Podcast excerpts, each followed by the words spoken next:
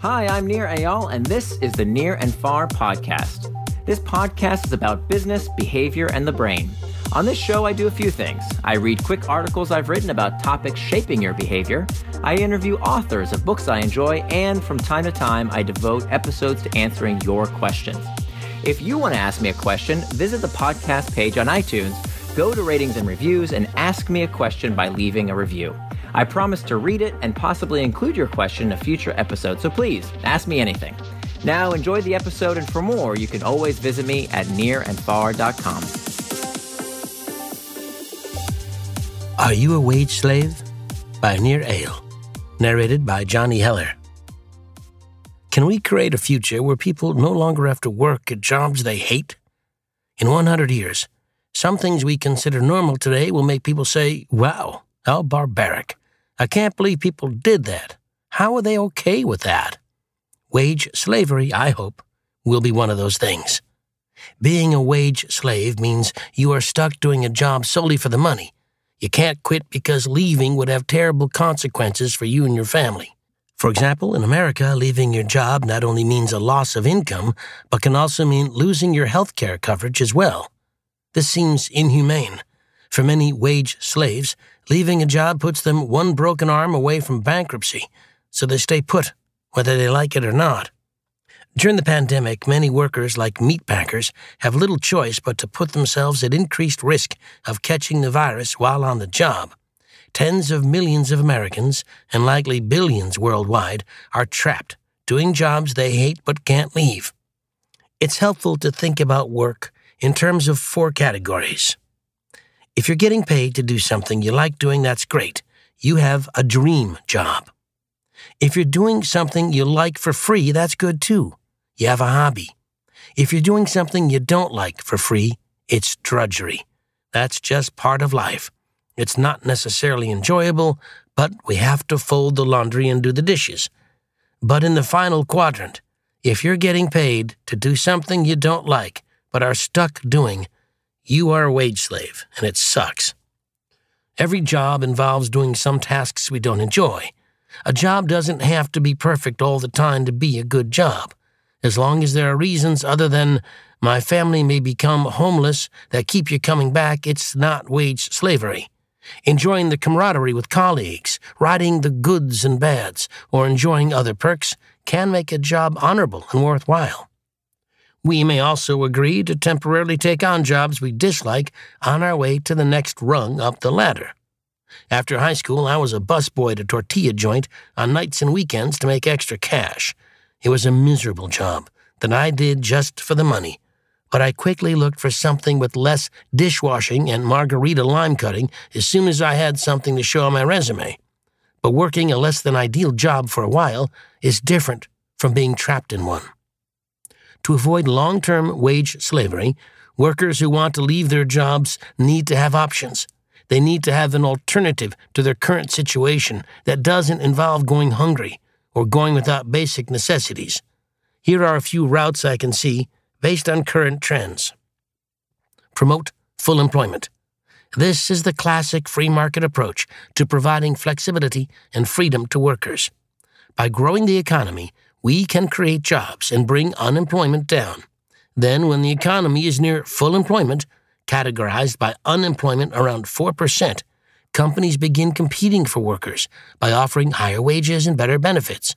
It is during periods of full employment that wages of lower income earners tend to rise, and quitting a crappy job becomes less risky as people have more options. This is great when it works, but when things break down and unemployment goes up, the job market becomes less hospitable to employees seeking to escape wage slavery. People once again get stuck in jobs they hate because leaving isn't an option. What then? Lower the cost of living through innovation. Through technological advances, we can make subsistence cheaper. For example, automation in manufacturing has made it less expensive to produce food and clothing. In the year 1900, Americans spent 57% of their income on food and clothing. By 2003, it was only 17%. My grandparents mended their socks. Today, almost everyone buys new ones instead. Food has become incredibly cheap. It's possible to eat healthfully for less than $10 per day. The drop in prices of some of the necessities of life should mean we have more flexibility to job hop without starving. But even with these improvements, automation hasn't made a dent in the cost of healthcare, education, or housing. That's where other technological and cultural trends have a part to play. Do more via the internet. Working from home is becoming mainstream and more jobs can be done from anywhere. The pandemic has accelerated this trend, and that might be a great thing for workers. If you can do your job virtually, you have two major advantages that can help you avoid wage slavery. First, you can choose to live somewhere with a low cost of living, so you're less dependent on a higher paycheck and can save more. Many people have already figured this out, choosing to live more cheaply in the heartland while working for companies based on the coast. Furthermore, the internet is helping people turn their hobbies into dream jobs. Thanks to online platforms, it's easier to monetize skills like graphic design, video editing, and other things people typically learn and do for fun. For instance, when a fan recently created a beautiful Instagram post using a quote from one of my books, I offered to hire her to make more for my account. Creating inspirational posts was something she did just for fun for herself. But now, she can make money on her hobby in her spare time. A better safety net. Can we imagine a future where people don't have to work?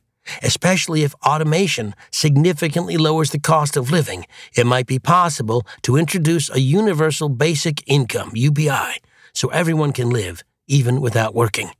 Maybe this would even incentivize employers to do better by their employees, since they know their workers are free to leave any time. Of course, there are lots of questions about UBI and similar programs. That's why we need more research on how people respond to new incentives. One study conducted in Kenya suggests that direct cash transfers in certain situations can bring people out of poverty, not only in the short term, but in the long run. I'd like to see more exploration in this vein, but it's clear some form of a capitalist welfare state will be the best path forward. These solutions aren't perfect, but neither is the status quo. Throughout history, people have often been subjected to working in horrible conditions to eke out a living. Thankfully, more people are being lifted out of abject poverty faster than at any other time in history. This means fewer people are forced to live hand to mouth. But wage slavery isn't only about how much people make, it's about the freedom to walk away to choose a better option.